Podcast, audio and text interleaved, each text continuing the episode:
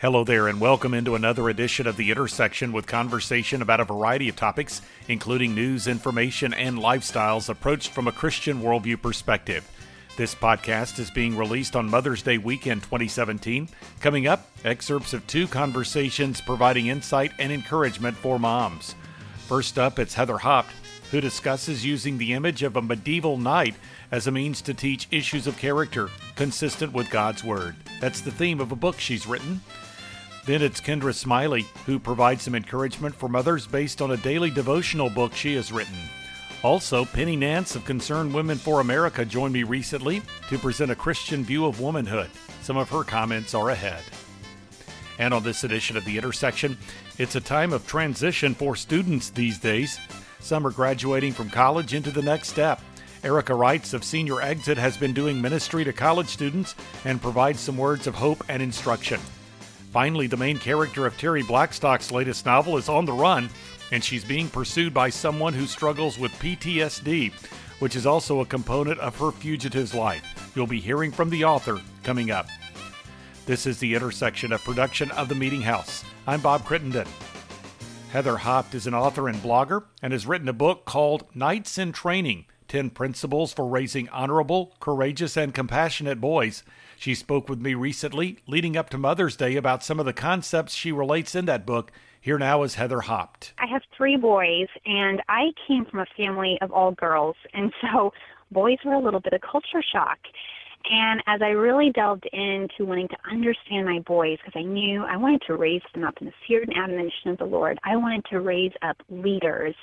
Um, but I quickly realized that we speak a different language. And so my goal as a parent, especially because for a while it was just my boys, I wanted to figure out how I could inspire them and how I could point them and give them a vision for what their life could look like. And so we were reading about knights at one point, this was about six years ago, and I decided my boys were waging sword battles all around me because that's what boys do. They find sticks or whatever and and they turn them into swords and they fight. And so they're waging battles, and I'm reading up, going, okay, we are doing chivalry. And it, I was thinking chivalry was merely how a man treats a woman. And as I went and looked into what it was historically, I was blown away. It's an entire code of conduct. And I was inspired, especially as my boys are are battling around me. They want to emulate knights. They wanted to be the knight that they read about in the story. And I was inspired and I said, you know what, we're going to start on knight training. And so we pulled out the little bow and we had suction cup bow and arrows. Um, at this time, my boys were six, four, and almost three. And so we had suction cup bow and arrows, and we had foam swords. And so I said, we're going to do knight training. And then I, I printed off. Um, I took out out of the 19 elements from uh, the historic code of chivalry, I took out 10 that were really applicable um, for children. And so I pulled those out and I posted posted it up on the wall and I said, okay, we are doing knight training and this is the chivalry challenge. And they became so excited as I started reading through, you are going to love the Lord your God with your heart, soul, mind, and strength. That what is, that's what a knight is called to do. And a knight obeys those who are in authority. And a knight stands up and takes a stand against injustice and evil, and they defend the weak and protect them. And as I started to unpack this, we started to explore what does that mean today? Where are examples of modern day knights? How can they, even in this season of boyhood, embody the heart and soul of a knight? And they they caught the vision. And I quickly realized that I I had tapped into something and I was speaking their language. And that little boys, they want to have purpose. They want their life to matter and to mean something. And so I honed in on that and I started giving them meaningful work to do. I started complimenting them about the contribution they were making inside of our home. I would compliment them when they would be kind to that boy who was by himself at the park and looked lonely. And I said, You had a, you know, you were the knight and you stepped in and you recognized that someone was lonely. And in that moment, they were feeling weak and you helped them feel strong. And so they just, we, we started seeing these opportunities everywhere. And it really radically changed the way my husband and I viewed these years of parenting. We realized that we were rulers of our home realm, and it was our job to train these up and coming children to one day rule their own realms, whether it's their home realm to run their home well or to be in the workplace or in their community. And so it really gave us purpose as a, as parents and then it gave our sons purpose and a reason to struggle through some of the difficult things of childhood, like learning how to obey and to respect authority. Heather Haupt here on the intersection. Learn more through the website Heather Haupt. That's H A U P T dot com. The intersection continues now with author, speaker, and media host Kendra Smiley, who provides some words of encouragement for mothers Recently, she shared with me some material relative to her book, Mother of the Year 365 Days of Encouragement for Devoted Moms. Here now is Kendra Smiley. I was asked once, what, what's the hardest time? What was the hardest time for you as a mother? And there were really two hard times. One was the beginning of it because I am the baby of my family and I didn't even babysit much. I thought it was a lot easier to mow lawns and lifeguard and things like that. Uh, and so it was tough when I got started. But through God's grace, I had a lot of help uh, through my girlfriends at church, through uh, my mother-in-law who lived close, through most of all my husband, who is not the youngest in his family. That was a hard time. I loved it, but I was didn't wasn't very qualified. I guess what qualified me, Bob, was was the love of these children as they came into this world. Now, the second hard time was when they grew up because now I'm obviously an empty nester. I remember when our oldest son was home for some kind of a break from college. He was just a freshman in college and and so his brothers were still home, but he was on the phone and I heard him say, "I don't know, I need to ask mom first.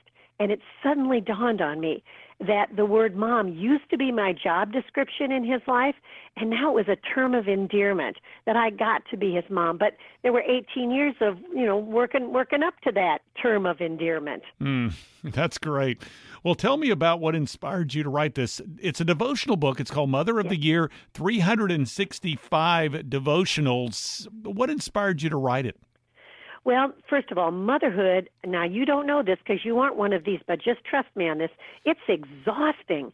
There's always something going on. I remember, you know, that thinking, oh, as soon as this we get to this stage, it'll be easier. Mm, well, it's different, but not necessarily easier. There's just other things going on all the time. And so I wanted to put in the hands of moms uh, a book where I could join them on the adventure of motherhood, and they could be encouraged. And it didn't take, you know, 45 minutes to read through it. it it's very typically writ, it's written, excuse me, as far as it begins with a scripture verse. Then there's a story, a story uh, that lines up with that verse, and then a challenge. And when I was writing this book, I would imagine that I was sitting down at a table with one of my girlfriends, having a cup of tea. I was telling her this story, tying it into God's Word. And then the challenge, which is not the same challenge, by the way, every day of the week or every week uh, in this particular devotional, it's a different one. It's what I thought this imaginary friend needed at that time. So it's very much joining, I feel like it's, I get the privilege of joining moms on this adventure of motherhood in a short amount of time, encouraging them for the day. And of course, all moms have different experiences along the motherhood journey. Do you find in, in writing the 365, that really does sound like a lot, uh, the 365 different devotionals, did you find that perhaps one or two topics appeared more than others? Well, it's interesting because every month kind of is a different collection, a different topic. Uh, January, it's a roller coaster ride, all the way, you know, all the way through. One of my favorites, actually, uh, because let me go back just a minute. I have done a one-minute radio show for 17 years. Uh, so people are just now recognizing it. it. Takes about that long when you only speak for one minute. And actually, I only speak for 48 seconds. The other seconds of that minute are filled up with the intro and the outro. But I didn't talk all the time. Not every day of the week, Monday through Friday, was something about parenting or something I'd learned from a friend about what they were going through, but some of them were. And so I've kind of been doing this in a different form for years. Now, one of my favorites is when you get to June, and there that title for the whole month is teach your children to think long term. And I think that is incredibly important, and I don't hear about that a lot. Uh, one of the devotionals in that day uh, was actually a story told to me by a, a friend of mine about something her 11 year old son had said. He came home from school and said to his mom, You know, mom, there's a fine line between fun and stupid. And I said to my friend Holly, wonder what in the world was going on at school today. You know, something had drawn his attention to someone who was thinking of crossing that line.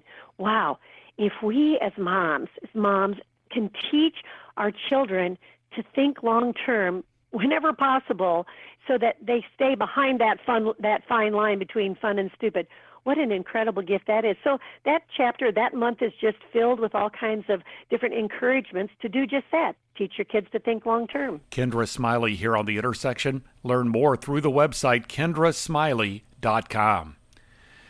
This is the Intersection Podcast. Penny Young Nance, CEO and president of Concerned Women for America, discussed with me recently some elements of womanhood and women's issues from a Christian worldview perspective related to her book, Feisty and Feminine a rallying cry for conservative women. From that conversation, this is Penny Nance. You referred to the quote unquote women's march, and I'm making air quotes when I say that yeah, because that it, the, there was a group of women, a large swath of American women, who were not welcome at that march, mm-hmm. and that was pro life women. It was only a march for women eh, who, and in fact, were, we were specifically told not to come. Um, it was a march for women who had a problem with with uh, Donald Trump and wanted to see something different in the election. And unfortunately, elect for them, election has consequences. And fortunately for us, that one of the one of the outcomes of this election is a new empowerment for life. The March for Life, and his words were prophetic and true. He said, "Life is winning. And that's what's happening now. That's what's happening in this country. Our laws are shifting to be more in line with the, with public opinion, which is not in line whatsoever with the far leftist view that abortion should be legal at any time, at any point in um, a pregnancy, any number, all paid for the taxpayer. They people may not, not everyone will agree with me that life begins at conception, but they certainly don't agree with the left and and others on this. Um, this the life issue is a very central and important point right now because this is really where the battleground lines are drawn. We are in a pitched battle on Capitol Hill right now, trying to work to shift away money from big abortion. Planned Parenthood receives a half a billion, one half billion dollars a year in our tax money. They're the nation's largest abortion provider. They do one in every three or four in this country.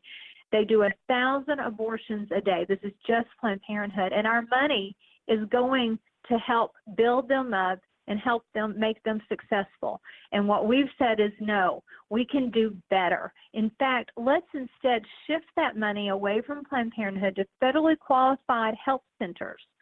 And these are the, the small community health centers all over this country that, by the way, outnumber Planned Parenthood clinics 20 to 1 and they care for the whole woman, but they don't do abortion. We can care for poor women and not build up big abortion, the large abortion industrial complex in this country. And people are in line with that view, and that's what we've got to do. But it's a pitch battle because they are losing pa- power, and we're taking back, mm. back ground that was gained from them. So I would just say this is one of the key issues and as a woman uh, who is a believer and understands that uh, life begins at conception and that God saw uh, each of us in our mother's womb and knitted us together, knitted our bones together, and knew who we were before time. We have to fight this battle for life. And so I would just encourage your listeners to learn this issue, to be the Esthers of this generation, to prepare themselves. And that, by the way, Bob, that's what my book does. It, it's it's individual chapters on key, the toughest issues of our time, that prepares women to speak truth to power, to speak truth in their classrooms uh, against a liberal professor, teaches them to speak truth in their playgroup or when they're bullied and and and uh, you know told to be quiet by other voices that instead they know what the truth is. They have the information. They can intelligently engage in a kind and thoughtful and gracious way.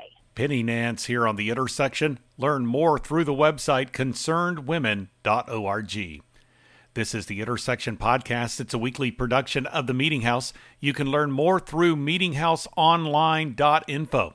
You'll find a link to the download center there marked Meeting House On Demand, through which you can listen to or download full conversations with recent guests featured here on the Intersection Podcast.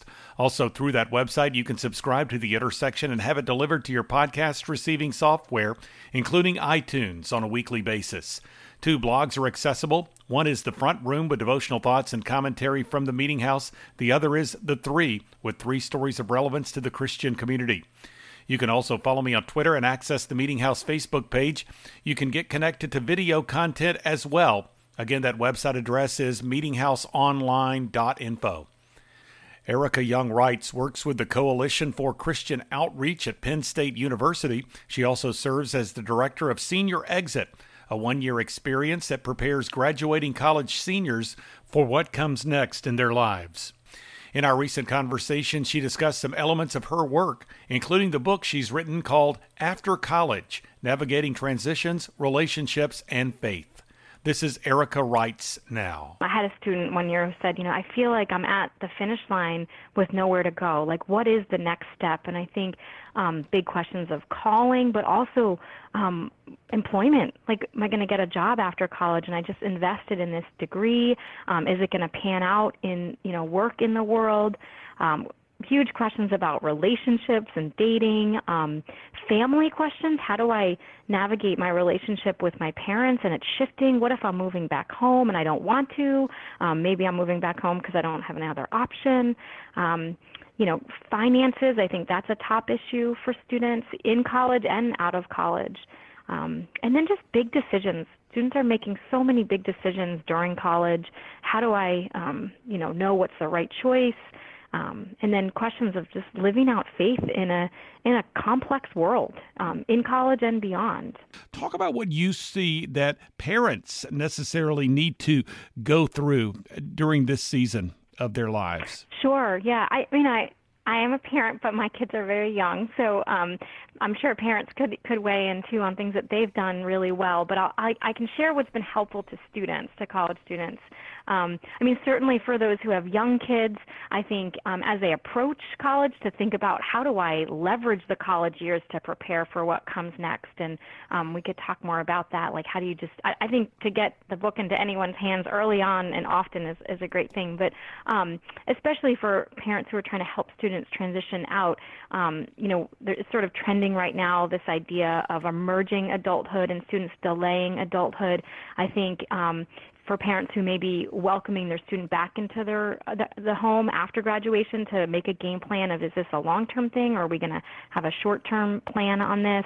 Um, helping them maybe consider paying rent things like that that get them in the practice of becoming an adult. I think acknowledging that um, everyone is in a transition even parents when students graduate and so there's a whole chapter de- dedicated to just navigating family stuff after college um, I think the best thing we can do is is help our our young kids and kids graduating uh, to to learn on their own to not uh, rescue at every turn. I know I, I want to rescue my young kids from, oh, that you're having a trouble with that. Let me help you. But um, my husband's wise to say, let them figure it out, let them work it out. And so allowing them to to navigate those challenges and come out the other end stronger rather than rescuing them in the midst of it. And anything we can do to just um, encourage them to forge their own way, being there, allowing them to inform us when they do make major decisions, but also being supportive. Um, and if if people of faith are listening, that um, our kids are not our own to entrust them. If they want to do missions work, if they want to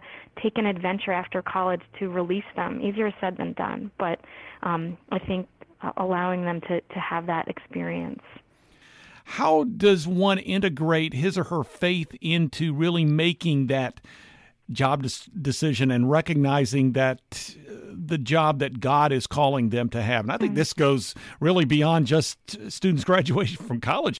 we're all growing in our kind of theology of work, and I think some of us have a, a kind of impoverished view of what you know work is just sort of this necessary necessary evil. I have to kind of get through it, but um, when we we look at Scripture, God um, creates work as this good and beautiful thing, and um, for students to approach it, um, no matter what the job is, um, you know, students who do not go into full-time vocational ministry should be encouraged that every field matters, that if they're artists or entrepreneurs, that God wants to use any field for kingdom good, and to approach it with, um, wow, I can make a kingdom difference in whatever field. If I'm using my gifts and um, building authentic relationships and treating people with kindness and having integrity in the workplace.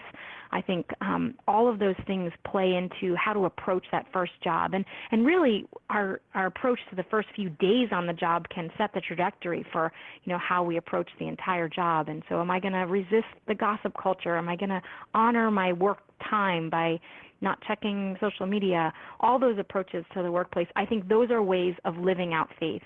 Um, certainly, we delight anytime we have a chance to share faith verbally, but I think sometimes students are disappointed when they've had many chances in undergrad if they're really involved in a fellowship group and then um, those opportunities aren't like happening every three hours or every three days at work.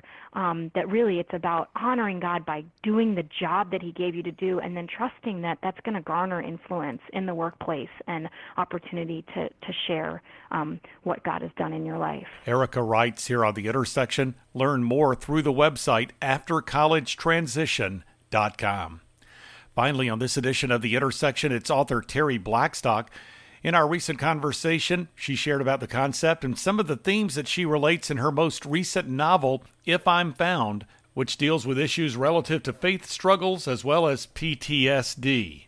Here now is Terri Blackstock. Dylan Roberts. Uh, he was in the Army and he worked for, he was uh, in the Criminal Investigations Division, but uh, he was in a in an IED explosion that killed a lot of the people who were with him who he was close to. And for that reason, he has PTSD and he's been discharged honorably, but he can't get a job because he's got this this disorder that he can't control.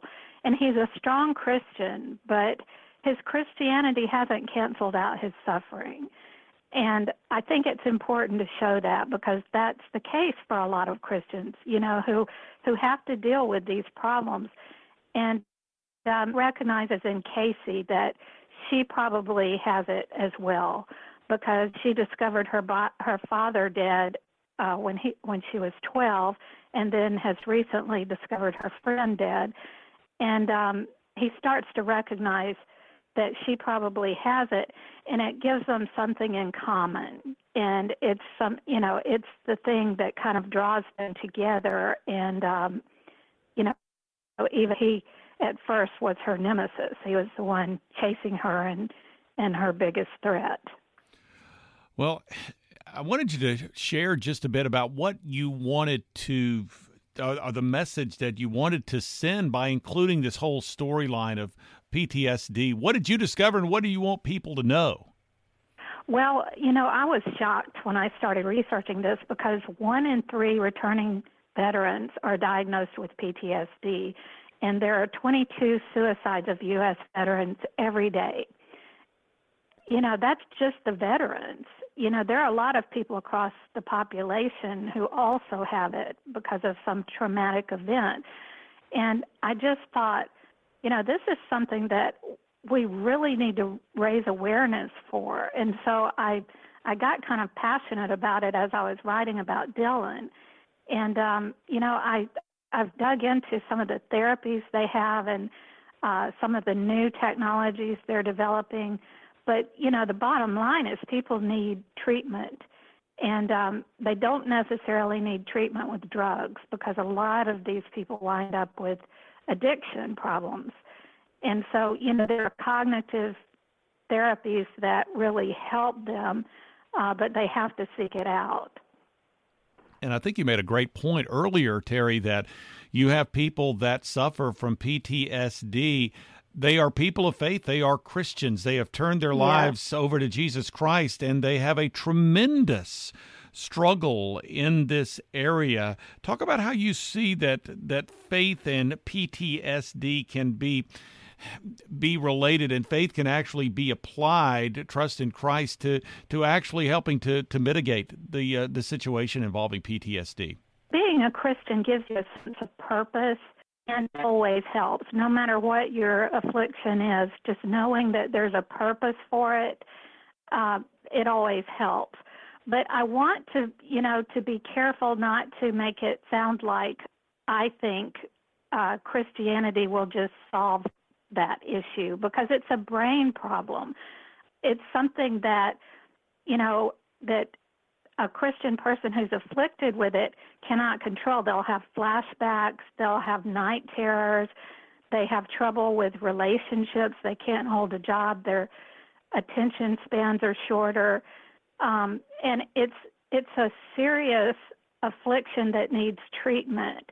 And of course, you know, they feel better when they have a purpose and they they can pray and God will help them, of course, you know, but He doesn't always weigh all of our our uh, problems. And so I just wanted to show how Dylan handles it. And he handles it the best he can by going about his purpose, you know, serving his purpose.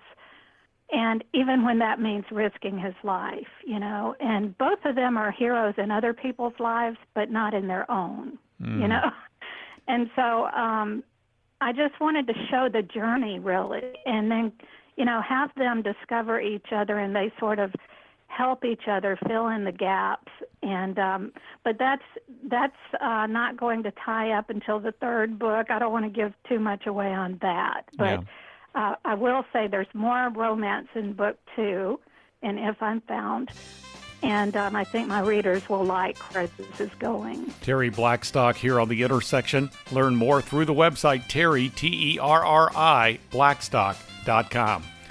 Well, that just about does it for this edition of the Intersection Podcast. It's a weekly production of the Meeting House. The website address again is meetinghouseonline.info, or you can go to faithradio.org and click over to the programming section. When you visit the Meeting House homepage, you will see a link marked Meeting House On Demand that takes you to the download center. You can also find out more about the Intersection podcast. Two blogs are accessible. One is The Front Room, with devotional thoughts and commentary from the Meeting House. The other is The Three, including three stories of relevance to the Christian community. Plus, you can follow me on Twitter and access the Meeting House Facebook page. You can get connected to video content as well. Again, that website address is meetinghouseonline.info. Thanks for joining me for this edition of The Intersection. I'm Bob Crittenden.